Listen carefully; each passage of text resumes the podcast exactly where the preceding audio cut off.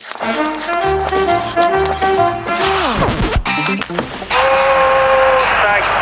моментов больше не будет.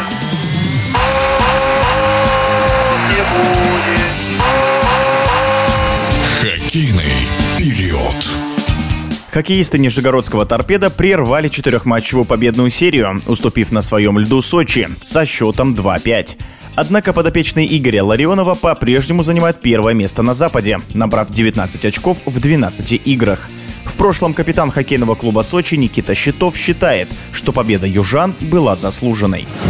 Можно было ожидать успех сочинцев после поражения в Москве 1-7. Команда всегда хочет реабилитироваться после таких поражений перед болельщиками, максимально готова на следующую игру. Поэтому, я считаю, в этой победе есть некоторая закономерность. Сочи переиграл Нижний Новгород во многом благодаря уверенной игре Михаила Бердина, который оставлял команду в игре. И, конечно же, ключевым моментом в матче стал гол Матвея Мичкова. Там был видеопросмотр на предмет офсайда. Гол засчитали. Команду Ларионова наказали штрафом малым за задержку игры, после чего последовало еще два удаления. И Сочи ими воспользовались. Здорово сыграло нападение Сочи, которые реализовали большинство, повели в счете. Но и видно было, что «Торпедо» устала. Ну и, конечно, непонятно, почему ушел в раздевалку вратарь Хуско. Сочи стал играть более уверенно, добавил в катание. Видно, что тренер вносит свою тренерскую идею. Ну и, конечно же, вратарь. Вратарь многое определяет в игре Сочи. Я думаю, что поражение на команде Ларионова сильно не скажется. Во-первых, поражения бывают у всех, ничего в этом страшного нету. Не может команда играть без поражений, поэтому ничего страшного. Они будут готовиться дальше, сделают правильные выводы, тем более есть почва для размышлений.